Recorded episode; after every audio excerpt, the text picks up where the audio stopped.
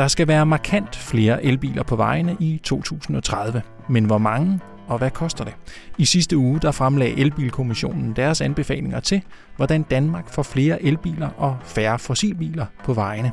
Rapporten den er 246 sider lang. Det har taget 18 måneder for kommissionen at udarbejde den, og ifølge rapportens konklusion, så vil det koste 5,7 milliarder kroner i 2030 at få en million biler på vejene. Men nu viser det sig, at beregningerne af omkostningerne de bygger på misvisende tal. Det får omstillingen til at se dyrere ud, end den i virkeligheden er. Velkommen til Radio Information. Jeg hedder Otto Lærke, og jeg er i den her uge vikar for Anna von Sperling. Hun er blevet det, man kalder kontaktopsporet.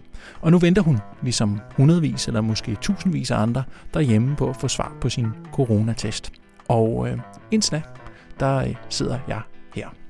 Sammen med øh, blandt andre, og som altid, Rune Lykkeberg. Han kommer forbi, og han har set en film. Den hedder Coastal Elites. Den handler, ligesom titlen siger, om eliterne ude ved de amerikanske kyster. Man kunne kalde dem sådan en slags kystbane-socialister. Det gør vi i hvert fald her i avisen. Og så ringer jeg også til filmredaktør Christian Mongård. I denne uge der kom Disney Plus streamingtjenesten til Danmark. Det har betydning for konkurrencen og for økonomien og for indholdet på det danske tv-marked. Og ikke mindst så har det betydning for Christian Mongård personligt. Ligesom han øh, skriver i avisen. Inde i mit 48-årige jeg sidder en lille dreng på 5-6 år og vil bare gerne se mere Disney. Det er programmet. Velkommen til.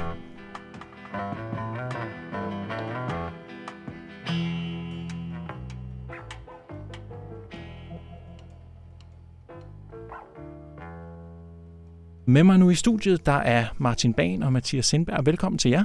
Tak. Jo, tak. Elbilkommissionen den får omstillingen til at se dyrere ud, end den i virkeligheden er. Hvordan, Martin?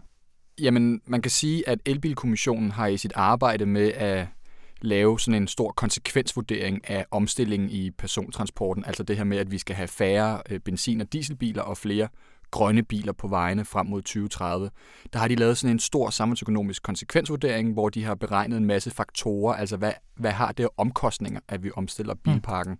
Og i det der er der sådan noget med afgiftstab, fordi at vi i dag jo ikke har afgifter på elbiler, men der er på benzin- og dieselbiler, så det vil sige, at der er et afgiftstab for statskassen. Der er noget for, omkring vores øh, trængsel og mobilitet. Der er en masse faktorer, som påvirker det her, og som har en omkostning for vores samfund.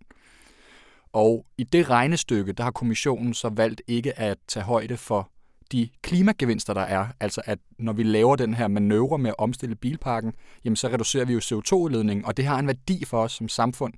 Og den CO2-gevinst, så at sige, den har de simpelthen ikke regnet med i det store hele regnestykke. Og hvis man havde gjort det, mm. så ville de samlede samfundsøkonomiske omkostninger have fremstået betydeligt lavere. Okay.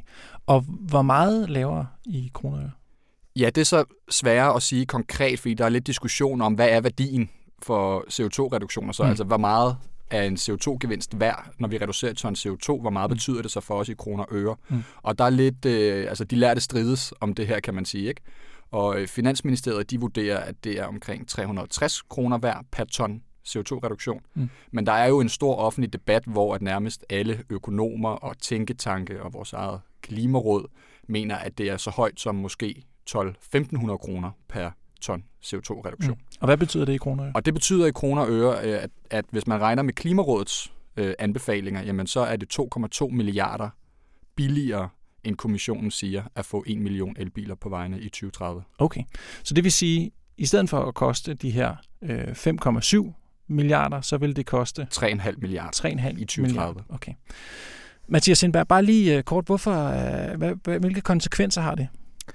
Altså det kan jo virke ja, som sådan en lille teknisk detalje, men det har jo konsekvenser i forhold til, hvilken politik vi fører på klimaområdet. Øh, når vi overhovedet beder sådan en kommission om at finde ud af, hvor dyrt det er, hvad det koster, så er det jo også for at informere både den offentlige debat, altså du og mig og alle mulige andre borgere, og politikerne, så de ligesom kan kvalificere deres beslutninger. Mm. Og hvis borgere og politikere så bliver efterladt med indtryk af, at det er langt dyrere, end det i virkeligheden er, øh, at få flere elbiler på vejene, så vil vi jo nok også være mere utilbøjelige til at føre en politik, der får flere elbiler på vejene. Mm. Så, når, så når politikerne ser, at det koster statskassen i året 2030 5,7 milliarder kroner, så tænker jeg, det, det er mange penge. Det, det, er, det er dyrere, end vi vil. Ja, ja. naturligvis. okay. Jeg kan sige, det, det er der i hvert fald en risiko for, fordi det, vi skal jo reducere 70 procent i 2030. Mm. Det vil sige, at lige nu så sidder politikerne jo med den helt enormt store opgave at se på hele samfundet, øh, bredt set, og så sige, okay, hvor er det så, at vi kan få flest CO2-reduktioner for pengene? Mm. Hvor, får vi, hvor kan vi lave en mest klimaeffektiv indsats? Og der er det jo, at hvis det er meget, meget dyrt at reducere i en sektor, eksempelvis inden for privatbilismen, som vi taler om her, jamen så vil man jo umiddelbart være tilbøjelig til at så sige, okay, af, det gør måske alligevel lidt for ondt, vi, vi ser et andet sted hen mm. i samfundet. Ikke? Ja, ja. Og øh, I har jo skrevet om det her de, øh, de seneste dage. Der var en artikel fra sidste uge, og her en fra tirsdag, og her en fra i dag, torsdag, hvor det er, vi optager. Fordi det her med, øh, her, det her med, at prisen for at udlede et ton CO2 er sat lavt, siger flere eksperter i de her beregninger. Den er faktisk sat til 0 i beregningerne. Det er ikke det eneste, som der bliver kritiseret. Hvad, hvad bliver ellers kritiseret? Kommissionens svar på den her kritik har været, at øh, selvom de siger, at de erkender, at man godt kunne have taget den her højde, regnet den her gevinst ved at reducere CO2-udledningen med, men det vil ikke ændre på, øh, at det stadig er relativt dyrt at fortrænge et CO2 på netop øh, et ton CO2 på netop det her område i forhold til andre områder. Øh, de vurderer, at det vil koste 3.800 kroner øh, at reducere et ton CO2 ved at sætte en million øh, elbiler øh, yderligere på vejene. Og det tal er faktisk upåvirket af, om man regner en CO2-pris med eller ej, fordi, hvad skal man sige, gevinsten ved et ton CO2, den er jo den samme, om det sker på elbilsområdet, eller i byggeriet, eller i, på alle mulige andre områder. Så derfor kan man stadig bruge de her tal til at sammenligne på tværs af sektorerne, hvor det bedst kan svare sig at sætte ind. Hmm. Øhm, men de beregninger er øh, en række eksperter så også uenige i. Det gælder blandt andre Klimarådet. Og hvad er det for nogle, hvad er det for nogle tal i beregningerne, de så ligesom sætter fokus på? De mener, at kommissionen overvurderer øh, blandt andet forbrugernes skepsis ved at skulle købe en elbil. Helt, øh, helt banalt så kan man sige, at øh, kommissionen regner ud fra en antagelse om, at også om, at forbrugerne også om 10 år vil foretrække en benzinbil frem for en elbil, selvom de koster det samme. Mm. Øh, det er blandt andet på grund af sådan her med usikkerhed omkring, hvor langt de kan køre, om der er nok øh, ladestander og den slags ting. Øh, og der vurderer eksperterne altså, at det er en forkert antagelse. Mm. Fordi alt tyder på, at den slags bekymringer vil være mindre om 10 år. For eksempel hvis man tager usikkerheden, der vil være ved at købe en benzinbil om 10 år, øh, så kan man sige, at udover at der måske er kommet miljøzoner og højere afgifter, så er det også meget sandsynligt, at brugtbilsmarkedet for eksempel vil være kollapset, eller vil mm. være ved at kollapse om 10 år. Altså er der lige så store eller større usikkerheder for forbrugeren forbundet med at købe en benzinbil, som ved at købe en elbil. Fordi man ikke ved, hvis man køber en benzinbil i 28, om man kan sælge den i 48. Ja, lige præcis. 38, og når kommissionen ja. så regner på en antagelse om, at forbrugerne vil foretrække benzinbiler frem for elbiler om 10 år, selvom det koster det samme, øhm, så betyder det også, at samfundet så skal bruge penge på at tilskynde dem til at købe en elbil i stedet for en benzinbil. Mm. Og så bliver, kommer det til at se dyrere ud at få flere elbiler på vejene. Mm. Så det, det er to af de led i beregningen, som er blevet kritiseret. Altså den ene er prisen, der er sat på CO2-udledninger, og den anden vores tilbøjelighed til at, eller vores ønske om at købe elbiler. Er der, er der andre ting, som der bliver kritiseret? Nej, man kan måske i forhold til det sidste her, altså opsummere det således, at det, det jo i høj grad handler om, hvis nu vi ikke gør mere politisk, hvor mange elbiler kommer der så i 2030? Hvis vi bare lader stå til og lade, lade, øh, lade det hele udvikle sig, som det gør nu, hvor mange elbiler har vi så i 2030? I dag er 1% af den danske bilpark elbiler. Og ifølge sådan myndighedernes fremskrivninger, så vil der så være, øh, eller ifølge kommissionens fremskrivning, vil der så være 400.000 elbiler i 2030. Og det er fordi, at der er nogle usikkerhedsfaktorer, som det Mathias også var inde på i forhold til, man tænker sådan, hey, kan en elbil egentlig opfylde mit kørselsbehov? Kan jeg komme langt nok på en opladning? Øh, er den dyrere, end hvis jeg køber en benzinbil? Er den mindre komfortabel? Er den dårligere kvalitet osv.? Der er en masse usikkerhedsfaktorer i det. Og de bliver nedskrevet over tid, ifølge kommissionen, men det som Klimarådet og de andre eksperter, vi har talt med, siger, det er, at de er alt for pessimistiske i forhold til det. De nedskriver ikke nok. Og det vil sige, at Klimarådet de mener, at der måske kommer et par hundredtusind, mere end de 400.000 elbiler i 2030. Og det er jo klart, at for at få flere biler på, øh, på vejene, så er samfundet nødt til at skabe nogle incitamenter mm. til at få folk til at købe en elbil. Og jo, jo øh, flere elbiler vi er nødt til at pushe danskerne på, der ikke kommer af sig selv, jo dyrere bliver det, fordi at vi skal rode med afgifterne, vi skal give tilskud til, til købene osv. Så, ikke? så det handler om det der med, hvor meget tror man, der kommer af sig selv, og hvor meget skal man løfte, og der er det, at, at de simpelthen antager, at der vil være for få elbiler i 2030 i forhold til, hvad mange andre her blandt Klimarådet mm. mener. Så hvis vi lige sådan skal opsummere kritikken, så siger øh, eksperterne, øh, at det, man regner med, der kommer af sig selv, det er meget konservativt i elbilskommissionens øh, anbefalinger. De siger, at CO2-prisen på at udlede et ton CO2 er sat for lavt, og de siger, at de fordele, der er ved at købe benzinbiler, eller den tilbøjelighed, der er til at foretrække en benzinbil i dag, den er for optimistisk vurderet, når man ser op gennem øh, 2020'erne. Det er sådan samlet. Men hvad er egentlig, altså hvad er egentlig øh, kritikerne, øh, eksperternes øh, belæg for, at man hellere skal regne med en CO2-pris på 12-1500 end på øh, et lavere niveau. Som, altså, det, det koster jo mindre at udlede et ton CO2 i dag. Jamen det er øh, jo fordi, at Danmark her øh, tidligere på sommeren fik en ny klimalov, øh, der tilsiger, at vi skal reducere med 70% øh, CO2 i 2030 i forhold til øh, 1990, som er FN's basisår. Og det vil sige, at som samfund, så har vi vedtaget, at det er vigtigt for os at øh, reducere med 70% i 2030, og derved så har vi også implicit sagt, at der ligger en værdi i det for os, ligesom at der ligger en værdi i at reducere luftforureningen i de store byer, så færre dør øh, af det, mm. så ligger der også en værdi for os i at reducere CO2-udledning fra atmosfæren. Og hvis du har en højere, jo højere klimamål du har sat dig, jo vigtigere vægter du det jo som samfund at være at reducere CO2-ledningerne. Og derfor er det, at når man så skal reducere CO2-ledninger, nu bliver det en lille smule øh, teknisk, men jeg skal forsøge at gøre det kort, men når du så skal reducere CO2-ledningerne til 70% så siger man, okay, hvad vil det så koste at reducere de 70 og der vil det, så, det vil så være forskelligt. Du ved, man kan plukke de lavest hængende frugter først, og de er måske billige og nemme at gøre, men på et tidspunkt, når vi kommer op omkring 60-65 procent, så bliver det rigtig svært at reducere de sidste. Så, så bliver det dyrt, så er vi inde i landbruget, og vi er inde i transporten, hvor det er svært. Og de sidste reduktioner, vi skal reducere inden 2030, det er dem, hvor økonomerne og Klimarådet osv. siger, der regner vi med, at det koster 1.500 kroner at reducere et ton CO2.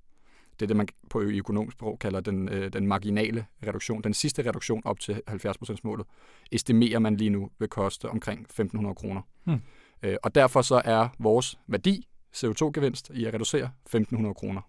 Og det er det, der får dem til at sige, at når Finansministeriet regner med de her 363 kroner, jamen så regner man simpelthen med, at CO2-reduktioner ikke er lige så værdifulde, øh, som politikerne, et bredt flertal i Folketinget, hmm. har bestemt, hmm. at de er. Hvad siger Anders Eldrup, Mathias, når der er, eller hvad siger Elbilskommissionen, når der er, I, I siger det til dem? Øh, jamen, de henviser faktisk til Finansministeriet. De siger, at de har bare brugt Finansministeriets nøgletalskatalog, hedder det. Altså, mm. de har bare brugt den CO2-pris, som Finansministeriet øh, sædvanligvis bruger. Og hvad så, når I henvender jer til Finansministeriet og siger, jamen, jamen regeringen har vedtaget, at vi skal nå de mål, og de mål betyder, at det koster 1.500 kroner per ton, og I bruger et helt andet tal? Jamen, så bliver det faktisk lidt interessant, fordi at nu et ton CO2 sådan på markedet, eller man skal sige, der er den objektive pris, det er 190 kroner, og det er jo ikke det tal, som Finansministeriet regner med. De regner med 363. Og det regner ud på baggrund af meget på samme måde, som Martin her forklarer, men ud fra, øh, hvad skal man sige, de forpligtelser, der er på EU-området, som jo ikke er nær så ambitiøse som den klimalov, vi selv har vurderet. Øhm, så er det interessant, at der ligger øh, Finansministeriet til grund, at vi er i højere grad forpligtet over for det, vi har sagt til EU, lovet til EU, vi vil gøre, end den øh, mere ambitiøse klimalov, vi selv har vedtaget i Folketinget. Og hvorfor gør de det? Jamen, det er et øh, godt spørgsmål. Det er et åbent spørgsmål. Det er derfor, vi fortsætter med at dække det. Lige præcis. Ja. Jamen, altså øh, grundlæggende kan man sige, at øh, det drejer sig om, at den her 70% målsætning, tror jeg, altså det, det er lidt et åbent spørgsmål, men det vi ligesom kan forstå, når vi taler med Finansministeriet, så er det fordi, at 70% mål, målet er en national øh, målsætning, og vi er der ikke nu. Der er endnu ikke lagt en politisk konkret plan, der viser de 70% øh, CO2-reduktioner endnu. Politikerne er jo stadig ved at finde ud af, hvor, hvor skal vi så reducere hen? Hvad er, det, hvad er det for nogle konkrete tiltag, vi skal gøre? Skal vi have færre køer? Øh, skal vi øh, forbyde øh, fossile biler i 2025? Hvad, hvad skal vi gøre? Ikke? Øhm, og i og med, at der ikke er den her konkrete plan, jamen så kan man heller ikke nødvendigvis 100% stole på, at politikerne har tænkt sig at leve op til 70% målet. Og dermed så vurderer de, at vores klimaforpligtelse, den er over for EU, øh, og de her 40% CO2-reduktion i 2030, sådan kort fortalt. Mm. Der har selvfølgelig været en, en politisk debat. Øh, hvad hedder det? De grønne partier øh, er vrede over øh, beregningerne, men også, I har også talt med Dansk Energi.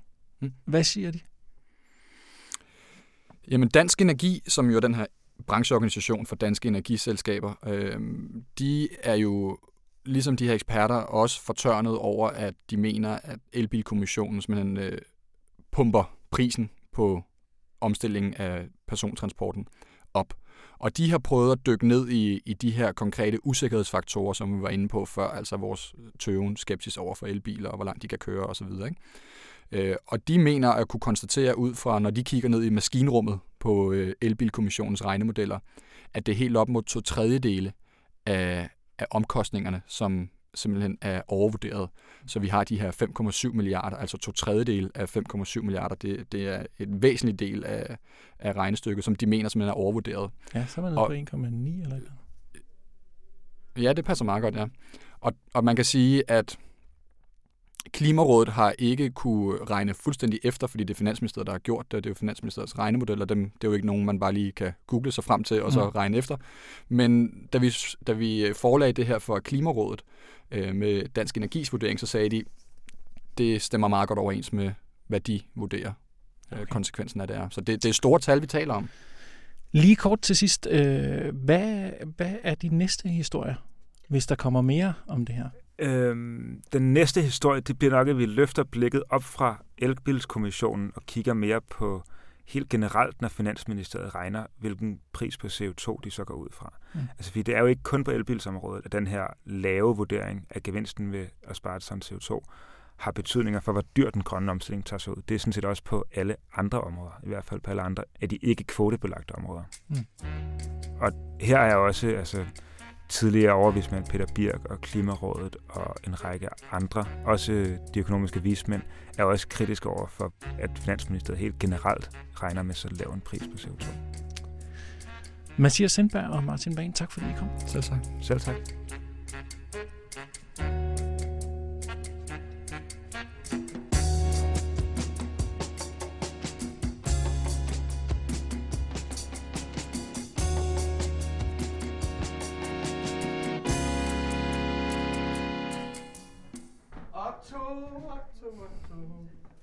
Otto Lærke, ja.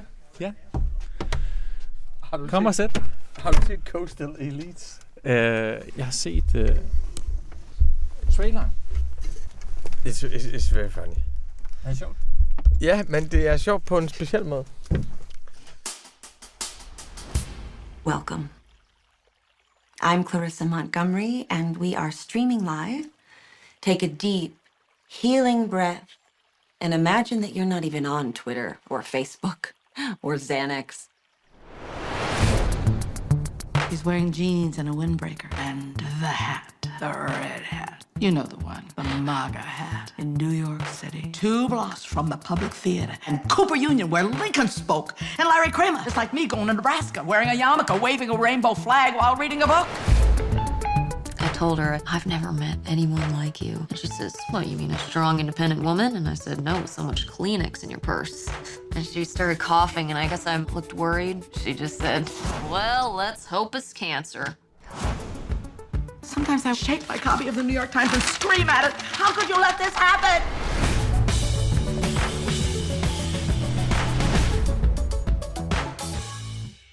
Hej Rune. Hej Otto. Øh, du har jo set en film. Er det ikke rigtigt? Jo. Ja, og den hedder... Du har sendt mig en sms, hvor der lige står, hvad den hedder. Den hedder Coastal Elites, og øh, den har lige haft premiere på HBO. Og det, det er jo den, vi skal tale om nu, ikke? Jo. Jeg tænker, måske kan jeg lige sige ganske kort, hvad, hvad der sker i filmen, og så kan så overtager du bare, ikke? Altså, der er fem personer, Ja. som sidder øh, foran hver deres kamera, sådan lidt som om, at det var en dokumentar. De sidder og skrifter og fortæller om deres egne historier. Og, og de er en del af det her coastal elites. Ikke? De er sådan en slags kystbanesocialister, skriver Christian Munggaard. Og de sidder så og taler til kameraet og fortæller deres historie. Det er lidt en, en komedie. Men Mhm. det er også sådan, som jeg forstår det, lidt en analyse af problemerne i det amerikanske samfund. Ikke? Og øh, helt kort, analysen er, vi tror alle sammen, at problemet i USA, det er Trumps populisme, men filmens postulat er, at det er de liberales provincialisme. Er det ikke postulatet i den der komedieanalyse af de her fem, fem liberale overklasse mennesker? Eller dem, hvad? der, det er dem, der er blevet meget vrede på den. Fordi Mm. den har jo... Der, der er jo nogle s- anmeldere i Amerika, som har været meget, meget vrede på den. Fordi de oplever, at de her... De fire monologer er, er, er privilegerede amerikanske liberale. Den sidste falder lidt uden for kategori. Og det, der, der tror jeg bare, vi skal lade være med at spoile noget og sige, det bliver virkelig sjovt med den sidste. Det bliver, vir- det bliver virkelig sjovt. Men det er jo alle fire monologer, som reflekterer, hvor svært det er at være liberal amerikaner under corona og under Donald Trump på samme tid. Og man kan godt sige, at den udstiller, hvor latterlig de liberale er, og den dermed ligesom siger, at de liberale er så fordomsfulde over for alle de andre amerikanere, dem der bor ude på landet, og dem der stemmer på Trump, så det er i virkeligheden dem, der har et problem. Altså, man kan godt lave sådan en analyse, hvor man siger, at hvis du udstiller nogen som latterlige, så er det fordi, du mener, at de tager fejl, og det er deres skyld. Men sådan mener jeg ikke, man skal se den. Mm. Jeg mener, at man skal se den som et manifest over, hvad der er sket med folk i Trumps Amerika, og hvad der er sket med folk under corona i, i USA. For det er rigtigt, at de er latterlige. Men jeg sidder også og tænker, at du og jeg, Otto, ville være blevet latterligt rabiate, hvis vi var. Hvis vi to var flyttet til USA i, i fire år, og Donald Trump var præsident, mm. og hvis vi samtidig havde været spærret inde i vores lejlighed, eller fordi vedkommende, du er jo husejer, øh, i, Så- så, så i hvad- vores hus. Hvad er det, der er, er sket med dem under Trump og under Jamen corona? den første, man, man, kan næsten, man bør næsten tage dem sådan lidt. Den første spilles af Bette Midler, og hun er en øh, pensioneret jødisk folkeskolelærer i øh, New York City, som fortæller, hvordan hun bruger, at hvordan New York Times er hendes bibel og hendes religion, og hun siger, hun læser den på papir, for at læse den digitalt, det er ligesom at have sex med en robot. Og hun fortæller om, hvordan hun går med sin NPR, National Public Radio, mulepose, og hvordan hun bruger New York og logoet, og hvor meget New York Times betyder for hende, og hvor meget hun elsker teateret. Og sådan, altså, hun udfolder ligesom et verdens billede fra sådan en kulturel middelklasseposition i USA med nogle meget, meget klare identitetsmarkører og et meget, meget voldsomt had til Donald Trump. Ligesom når folk går rundt med en informationsmulepose. Sociologisk analogt, ja, normativt ikke, men jo, du har ret. Så hun er den ene. hun, hun er den ene, og det åbner ligesom på hende, og hun vil ikke nævne Donald Trumps navn. Men, men alt, hvad hun siger, det handler om Donald Trump. Og det- hun sidder på en politistation, fordi hun har gjort noget forkert, og man finder først til sidst ud af, hvad det er, hun har gjort, der er forkert. Og det er, at hun har set, der sad en, en ung mand i The East Village i New York, som jo ligesom er et kulturelt nervecenter, som havde en MAGA, altså en Make America Great Again kasket på, og Mm. hun ender så med faktisk at gå over og stjæle den der kasket fra ham. Den næste monolog hedder The Super Gay, og det er om en øh, homoseksuel amerikansk mandlig skuespiller, der reflekterer over, hvordan det er at være skuespiller i de her coronatider, og om han skal tage rollerne som bøsse, fordi han er bøsse, eller om han skal tage ham, fordi han er menneske, og det kun er bøsse, der kan spille den type mennesker, og hvorvidt han er opportunistisk, eller han er ikke opportunistisk. Men det ender så med, at han, han øh, fortæller, hvor redselsfuld Mike Pence er. Altså Mike Pence, den amerikanske vicepræsident, som kommer fra Indiana, og som er voldsomt ideologisk homofobisk. Den tredje er en øh, sort kvinde fra den absolute overklasse, abs- absolute overklasse, som har gået i skole med Ivanka Trump og fortæller om, hvordan det er at vokse op med at kende Ivanka Trump. Og hun bliver inviteret i det hvide hus, fordi hendes far er meget, meget, meget, meget rig. Og så bliver hun inviteret op i The Abraham Lincoln Bedroom af Ivanka, som siger til hende, om hun ikke nok vil være venner med hende. Fordi problemet med Ivanka, det er, at der er ikke nogen, der elsker Ivanka. Hvis hun nu havde en sort veninde, så ville folk elske Ivanka al- alligevel. Og så diskuterer hun så med Ivanka om, hvor latterligt racistisk Trump er, og Ivanka fortæller, hvor meget hun har taget afstand. Og den sidste er så en, også en kvinde, som er taget hjem til sit, øh, som er taget hjem til sin familie under lockdown i Wisconsin. Og Wisconsin er en af de stater, der stemte Trump i 2000 og 16, og hendes familie har alle sammen Make America Great Again hatte på, da, da, hun, da hun kommer hjem. Og hun siger alle de ting, som man moralsk skal sige til sig selv. Jamen, vi er jo familie, vi elsker hinanden. Jeg må kunne bære over med dem. Og hun kan ikke holde ud at være der. Og efter en, efter en dag derhjemme, der, der, der flygter hun tilbage til, til New York.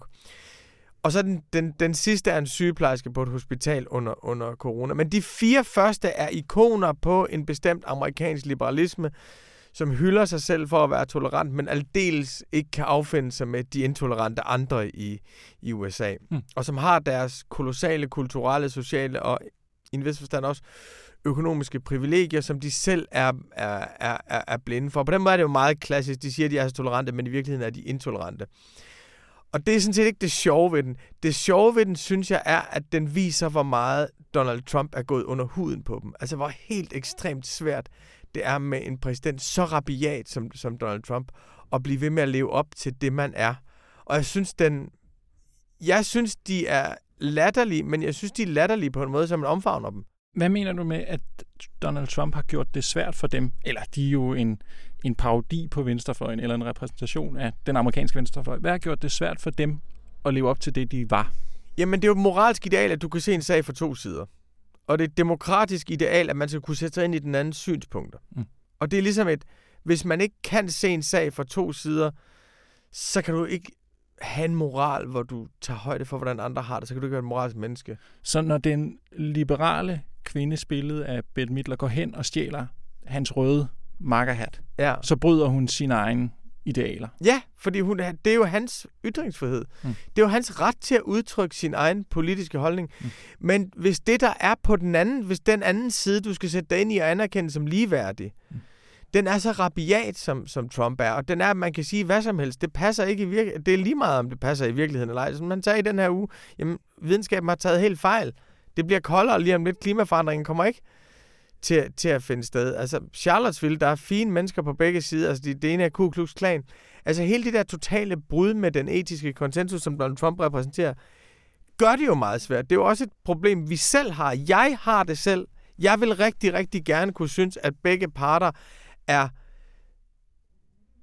principielt ligeværdige, men jeg bare har den ene parts holdning. Men det er svært for mig med Donald Trump at synes, at det er principielt ligeværdigt. Og hvis du så bor i det og går op i det, og har levet med frigørelse af, af homoseksuelle, har levet for frigørelse af kvinder, har levet for at skabe en, et mere liberalt og frit og tolerant samfund, og du så oplever det der kolossale backlash på niveau, så kommer du til at gøre vold på dine egne idealer, og det kan du godt hade dig selv for, men du kan også grine af det. Men prøv lige at forklare, hvorfor det er et dilemma, fordi kan man ikke godt sige, det er forkert at hugge ham hans hat? Jo. Det må man ikke. Jo. Det er teori, jo. og det, det går vi ikke ind for. Men samtidig sige, at øh, det at sige, at det bliver koldere, og at det viser forskningen, at der, det er bare noget hoax med klimaforandring, det behøver man jo ikke acceptere. Det standpunkt, eller selvfølgelig acceptere det, men man behøver jo ikke sådan godtage det, bare fordi man går ind for demokrati. Så hvor er dilemmaet ligesom i det? Jamen dilemmaet er, der, lad mig gøre det konkret. Mm. Hende, der kommer fra Wisconsin, mm hun rejser hjem til sin familie, og så siger hendes mor til hende, at øh, jamen prøv at høre, det der corona, altså, det er jo bare en fjende, I har fundet på. Det er jo bare noget, der er her i Los Angeles og New York. Men I finder jo på fjender hele tiden. Det er ligesom med klimaforandringerne. Det er bare en fjende, I har fundet på. Og det er jo bare noget, I, det, det er jo bare noget, I gør. Det er jo bare noget, der er i jeres forestillingsverden. Her, altså, hvis det bliver koldere og vildt vejr og sådan noget i New York, så taler jeg om oversvømmelse. Her Wisconsin, jeg tager altså bare en sweater på. Og det betyder, at det der er en radikal splittelse i USA, også bliver en radikal splittelse i familien. Der kan man godt sige på den ene side, hun skal elske og omfavne sin mor, og det forsøger hun virkelig også. Men det er jo også hendes egne børns fremtid, der står på spil, og kampen for den underkender hendes mor som, som, som berettiget. Mm. Og der, der er jo ingen måde at omgås det sociale på, som ikke strider mod ens egen ideal. Enten siger man, at alt kan diskuteres. Alle synspunkter er i orden. Min mor mener så, at klimaforandringerne, Det er bare noget, vi har fundet på. Jeg mener selv, det er en trussel mod menneskehedens fremtid, men det er to ligeværdige synspunkter. Det er jo etisk. Så sætter du ned og siger, at vi er ligeværdige. Dit synspunkt er lige så meget værd som mit. Men, men omvendt, så svigter du jo også det, du selv tror er absolut rigtigt og absolut det vigtigste i din generation. Så vil sige, hvis du så, hvis du så holder fast i det, du selv synes er det absolut vigtigste og rigtigste i din generation, så kan du ikke eksistere sammen med din mor. Men hvorfor kan man ikke altså eksistere sammen med sin mor i det tilfælde, eller eksistere som to fløje i en politisk debat, bare fordi man står på sit øh, synspunkt? Jamen, det, kan, det, kan, det er jo bare... Det, jeg siger jo ikke, at det er objektivt umuligt, men jeg siger, at det er en kæmpe udfordring. Mm. Jeg siger, at det er utrolig svært, mm. og at det sætter nogle sociale og eksistentielle spændinger på spidsen for, øh, for folk, fordi det her er jo ikke en uenighed. Det er jo det, der problemet er. På den ene side respekterer vi politiske uenigheder. På den anden side holder vi fast i, at der er noget, der er faktuelt rigtigt, og noget, der er faktuelt forkert. Mm. Og hvis alt, hvad der er faktuelt rigtigt og faktuelt forkert, det bliver reduceret til uenigheder, og alt er synspunkt, mm. så har vi jo ikke nogen objektiv verden at finde sammen om. Mm. Øh, Rune, jeg var jo spændt på, hvorfor at du havde valgt filmen, fordi at, øh, altså, den, dens måde at, at takle det problem, som Trump skaber for de her mennesker. Er det fordi, at det også er et, et, nogle problemer, vi bakser med, eller hvordan ligesom? Nej, hvordan? nej, nej, det er det ikke. Det er det ikke.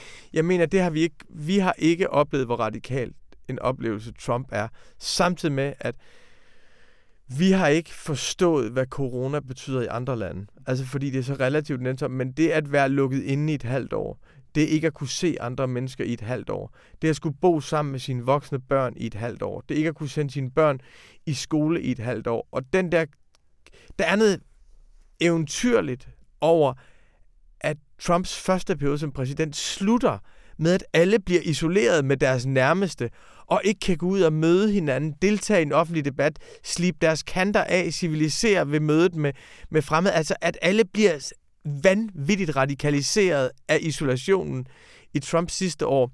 Og jeg synes, den der Coastal Elites er fantastisk, fordi den reflekterer den tilstand. Den reflekterer, hvor særlig den er.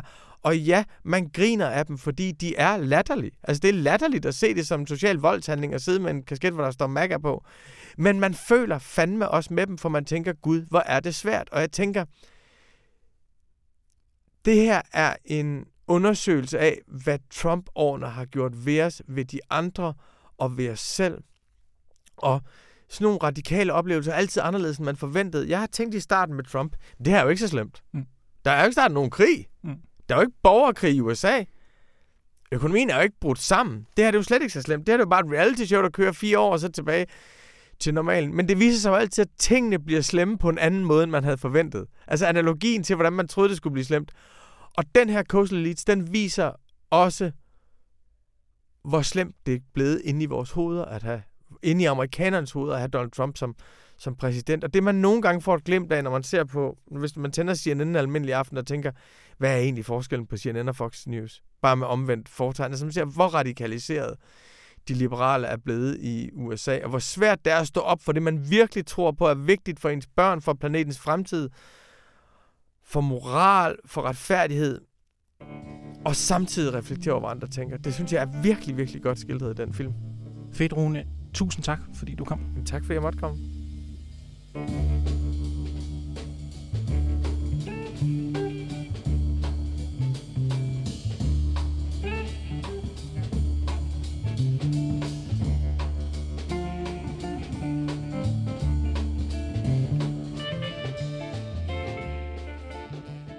Den amerikanske film- og underholdningsproducent Disney lancerede i denne uge en ny streamingtjeneste. Den hedder Disney+. Plus.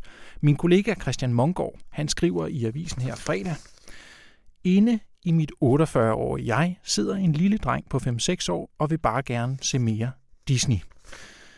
Det er, skriver Christian, svært at overvurdere den indflydelse, som Disney har haft på hans og adskillige andre generationer af mennesker verden over. Og man kan sige, her i den her uge, hvor streamingtjenesten altså blev lanceret, at det måske også er svært at overvurdere den betydning, som Disney som en af verdens største underholdningsproducenter kan få i fremtiden.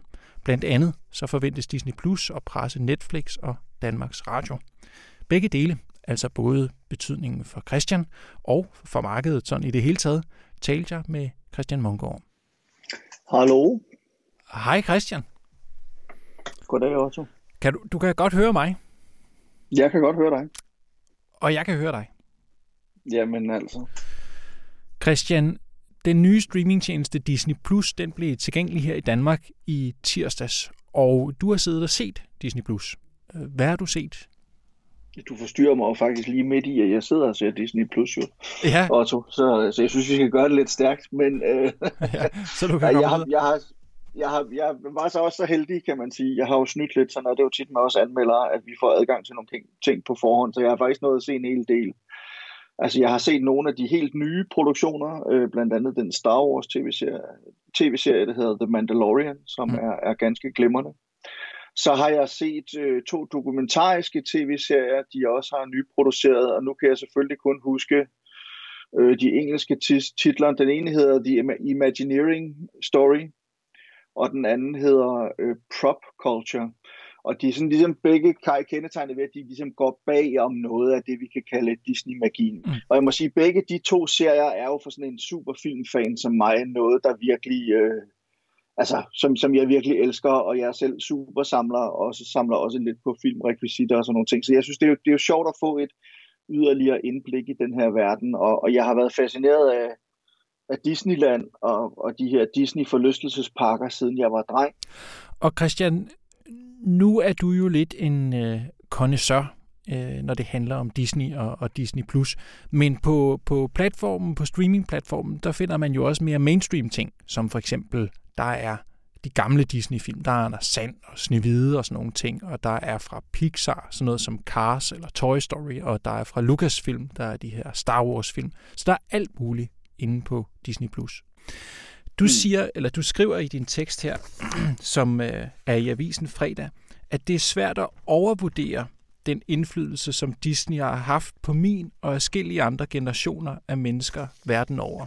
Jo, men altså, der er jo ikke nogen tvivl om, hvis man ser Disney i dag, så ved alle, hvad vi snakker om. Altså, det er jo sådan en po- populær kulturel markør, som, som øh, de fleste mennesker har et eller andet forhold til, hvad enten det er det ugenlige Anders Sandblad, om det er Disneys juleshow, om det er det ugenlige øh, Disney-show, der kører på Danmarks Radio stadigvæk, om det er nogle af alle tegnefilmene, om det er nogle af alle de spillefilm, som Disney også har lavet. Altså, Disney har bare kulturelt været til stede i hele, stort set hele verdens bevidsthed siden ja, midt sidst i, 19, i, i 20'erne, 1920'erne, altså det vil sige næsten 100 år, har Disney haft til at placere sig selv i vores bevidsthed. Og det har de jo i høj grad også gjort. Altså den, igen, der er jo ikke nogen, der ikke ved, hvad, hvad Disney er, eller hvad Disney på en eller anden måde står for. Det kan godt være, at man ikke ved, at der var en mand, der hed Walt Disney, som ligesom startede det hele. Men man ved i hvert fald, at Disney er en stor, øh, som du også selv kom ind på, en stor indholdsproducent, egentlig et stort selskab, som producerer alt muligt forskelligt underholdning, populær kulturel indhold til alle mulige forskellige platforme. Så på den måde har det jo betydet meget for, hvad det er for noget kultur, vi, øh, vi øh, hvad skal vi sige, konsumerer, og den betydning er ikke blevet mindre af, at de så, som du også har været inde på, har opkøbt Star Wars, har opkøbt Marvel og Pixar, som jo er nogle af de andre store sådan, populære kulturelle markører, som har betydet meget igennem de seneste 40-50 år. Mm. Så det er ikke kun et, et økonomisk øh, produ- produktionsmonopol, det er også næsten sådan et kulturelt monopol. Men, men Christian, prøv at fortælle om den første gang, som du også skriver om i avisen, at du sad hjemme i på Smindinge, hvad hed det? Smingevej Smingevej. i Resenbro, lige uden for. Silkeborg, hvor. Ja. du boede som barn, og, og havde et af dine første oplevelser med, med Disney. Jamen, altså, jeg sidder hjemme hos, det er faktisk hos mine bedsteforældre, de boede øh, på, i det sidste hus på Smingevej i Resenbro, som ligger nogle kilometer uden for, øh, for Silkeborg. Og, øh, og der sidder jeg, jeg har måske været 5-6 år gammel, sidder foran et, øh, et lille sort-hvid fjernsyn. Det var, hvad man havde dengang, eller det havde mine bedsteforældre i hvert fald. Øh, og der sidder jeg så og ser en mand, som viser sig sidenhen, finder jeg ud af, at det er Walt Disney selv, men en mand, der fortæller med begejstring og entusiasme og varme om den her nye forlystelsespark, han er ved at bygge. Og, øh, og der skal man så lige forstå, at, at øh, ja, ja, det her det er slutningen af 70'erne for mit vedkommende udsendelsen, jeg sidder og ser, som jo så blev på det tidspunkt, det har jo så været Danmarks Radio, den blev sendt på, er fra 1955, så den er jo selvfølgelig på, allerede på det tidspunkt næsten 25 år gammel. Øh, men den gør et meget, meget stort indtryk på mig, fordi man, man snakker meget om, altså det slaglinjen for Disneyland er jo the happiest place on earth. At Disneyland skal være det lykkeligste sted på jorden, at det skal være et sted, hvor man kan komme ind og opleve eventyr og få fortalt historier, og samtidig prøve en masse forskellige forlystelser. Det er et sted, hvor alle de figurer, man har lært at kende fra tegnefilmene, altså både de korte tegnefilm med Anders Sand og Mule og Mickey Mouse, men også de lange fra, altså vi starter jo været 738 med øh, Snevide og, og de syv små dværge og bevæger os frem efter. Altså alle de her figurer, man har lært at kende i Disneys tegnefilm, dem vil man på en eller anden måde, i en eller anden form kunne møde i det her Disneyland, som altså skal være det lykkeligste sted på jorden. Og jeg synes, det ser helt magisk ud. Altså for den 5-6-årige mig, der bliver der et eller andet, der er en eller anden kim til et eller andet begejstring og nostalgi, eller glæde ved Disney i hvert fald. Det, der så siden bliver til nostalgi, som, som bliver, det bliver plantet i mig den dag, jeg sidder og ser det her. Ja. Og de sidste par dage, hvor du har siddet og, og haft adgang til, til tjenesten i Danmark, Disney+, Plus, så har du genfundet det her klip. Jamen det har jeg nemlig. Altså det, det, øh, og det er jo så det, der er det fantastiske, når, når sådan nogen som Disney, de åbner en streamingtjeneste. Altså i modsætning til Netflix, som jo er deres største konkurrent. Netflix, de har haft de seneste 10 år til virkelig at bide sig fast, men også at skabe sit eget bagkatalog af, af, af egenproducerede titler der har Disney, de har ligesom 100 år med alle mulige ting, som de har produceret. Og der ligger blandt andet nogle, alle de gamle tegnefilm, selvfølgelig de korte og de lange osv., men der ligger netop også de her tv-programmer, noget der hedder Walt Disney's Disneyland, som blev sendt på den amerikanske tv-kanal ABC i, øh, i midten af 50'erne. Og der var det her afsnit, der handler om forberedelserne til at skulle åbne Disneyland. Disneyland åbnede i 1956, udsendelsen er fra 55, så det er et kig ind bag kulisserne, hvor man går med rundt på byggepladsen og ligesom ser, hvad der bliver bygget og hvor det skal ligge og det ene og det andet. Og den udsendelse genfinder jeg og ser og bliver jo så nærmest øh, det er jo nærmest en tidsmaskine for mig, på en eller anden måde bliver transporteret tilbage til den der ja. dag for for mere end 40 år siden, hvor jeg sidder foran det her lille fjernsyn hjemme hos mine bedsteforældre. Og det er sådan en, det er sådan en, en oplevelse, jeg er vendt tilbage til. Jeg er ovenikøbet begyndt at samle på smalfilm fra Disneyland fra den tid og sådan noget. Så, så det er sådan noget, jeg ligesom har vendt tilbage til nogle ja. gange, fordi det, det betyder noget for mig. Altså det fylder noget i min bevidsthed. Det er sådan et af de første kulturelle markører i mit liv. Altså noget, jeg kan huske simpelthen fra da jeg var dreng, at, at det her det gjorde et indtryk på mig. Og det øh, leder mig faktisk videre til et spørgsmål, Christian, fordi det, man har talt om med Disney+, Plus, det er, at de har opkøbt en masse øh, produktionsselskaber, og de er en stor spiller på markedet. De har rigtig hurtigt fået mange abonnenter. Og så siger man, det vil skabe, når der har været skriveri om det de sidste par dage i pressen, det vil skabe et yderligere pres på dansk indhold. Men så tænker jeg bare, mm. når det er, vi argumenterer for almindeligvis, at vi skal have dansk indhold, vi skal have dansk public service underholdning, så er det for, at vi kan have en fælles referenceramme inden for et kulturelt fællesskab, som så øh, i det tilfælde er Danmark. Ikke? Men der tænker jeg bare, mm. i forlængelse af den oplevelse, du fortæller om, som andre danskere jo sikkert vil genkende og have haft om med Disney, Altså, kan man ikke, kan man ikke argumentere for, at, at, at nogle af de fællesskabsoplevelser, kulturelle fællesskabsoplevelser, vi har i Danmark, lige så godt kan være amerikansk produceret? I, I hvert fald i dag. Altså, jeg tror, det man skal tænke på, det er, at da Disneys fælles kulturelle reference første gang, eller referenceramme første gang blev skabt, også hos et dansk publikum, der var Disney, fyldte Disney jo ikke lige så meget, som det gør i dag. Der var ikke noget, der hed streamingtjenester, der var ikke noget, der hed internet, der var knap nok andet end Danmarks Radio øh, at fange med sin stueantenne derhjemme, øh, når man skulle se fjernsyn. Jo, hvis man boede i Sønderjylland, kunne man se tysk tv, og hvis man boede i København, så kunne man se svensk tv, men ellers var det ligesom Danmarks Radio, der var.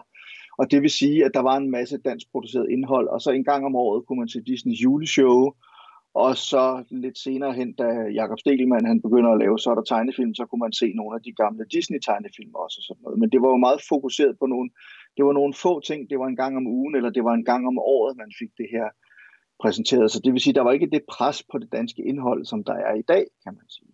Det er fuldstændig rigtigt. Altså i dag jeg har altså børn, der vokser op i dag, og unge i dag, har jo nogle helt andre referencerammer, end jeg havde som barn. Altså mine børn, som er henholdsvis øh, 22 og 26 år gamle, de har jo nogle andre referencerammer. Jeg har prøvet at give dem nogle af de samme referencerammer, som jeg selv har, fordi jeg, man vil jo gerne som forældre give noget af alt det, man selv elsker, og er vokset op med videre til sine børn, men de har jo i høj grad også skabt deres egne referencerammer, fordi de lever i en anden tidsalder, end jeg gjorde og er vokset op med mange flere medier og en meget, meget større mediebevågenhed og mediebevidsthed, end, end jeg måske er gjort. Men det jeg bare mener, altså er Disney ikke noget af det, der ligesom samler os også? Lidt ligesom at Bamse og Kylling jo, jo. kunne gøre, eller Forbrydelsen, eller hvad ved jeg, som er dansk underholdning. Jo, det kan du selvfølgelig sagtens sige, og der er der også masser af opbyggeligt, øh, pædagogisk forsvarligt indhold på, på, på Disney+, Plus og, og blandt andet det, som, som Disney ellers har produceret og sådan nogle ting. Men omvendt, så kan man sige, altså det er jo en, det er jo, og, og selvom det tilhører, de tilhører også vores kulturkreds, kan man sige, den vestlige kulturkreds, men der er alligevel stadigvæk stor forskel på det børnetv, der bliver lavet i Danmark, og det ungdomstv, der bliver lavet i Danmark, og så det, der bliver lavet i USA. Altså der er noget med tempoet, der er også noget med fordybelsen.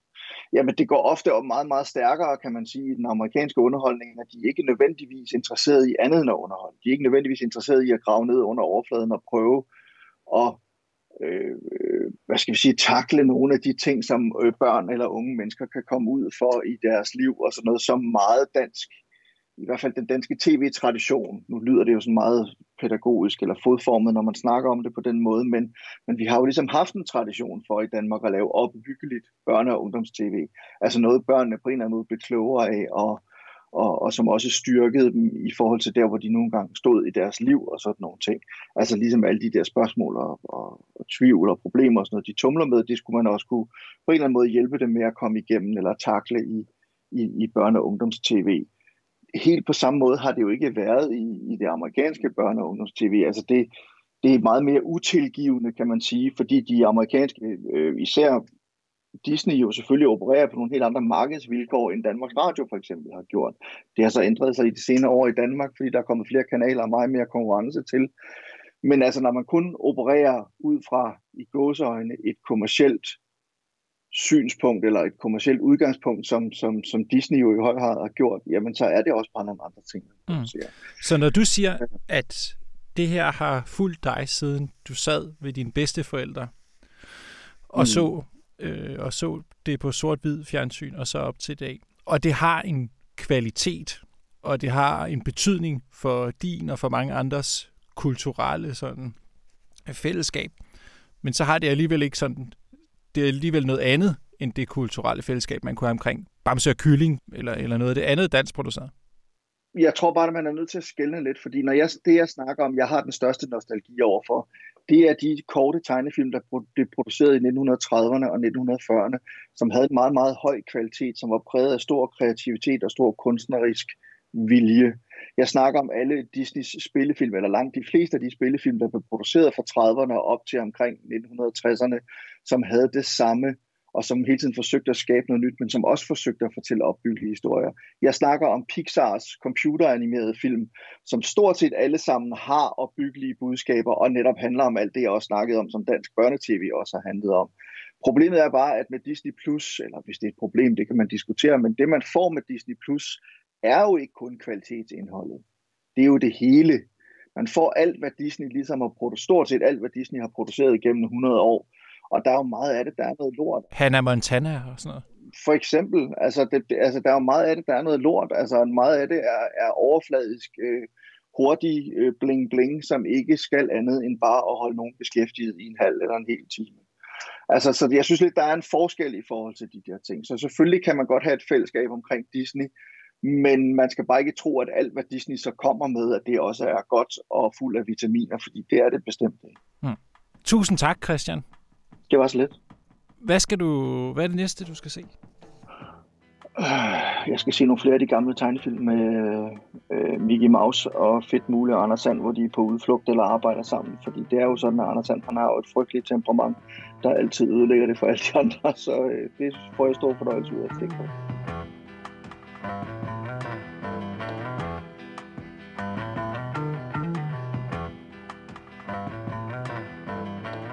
Ugens radioinformation er ved at være slut. Øhm, det er dejligt, at I lytter med, men jeg vil bare sige, at øh, vi har jo talt om tre af de historier, som har været i ugens aviser, og der er altså rigtig meget andet. Blandt andet så er der her i tirsdagens avis det store minkmysterie. Og så tænker du måske, uh, mysterie, det lyder spændende. Og det er det faktisk også. Det handler om en uforklarlig spredning af coronasmitte på minkfarme i Nordjylland. Og det mysterie har min kollega Sebastian Abrahamsen kigget nærmere på. Det er altså i tirsdagens avis. Så er der fra mandagens avis her. Moria-lejren er et monument over en europæisk politik, der har slået fejl, som handler om øh, den brand, der var i sidste uge i øh, den græske flygtningelejr Moria på Lesbos. Og der er mange andre øh, gode, vigtige ting i ugens aviser, som vi ikke har nået at have med her i, i radioprogrammet. Men dem kan I jo heldigvis læse. Nå, men øh, det var altså dagens udgave af Radio Information, og det var tilrettelagt af mig. Jeg hedder Otto Lærke, og jeg er vikar for Anna, som øh, sandsynligvis er tilbage igen i næste uge. Så var det klippet af Anne Pilgaard Petersen, og så er der bare tilbage at sige tak, fordi I lyttede med.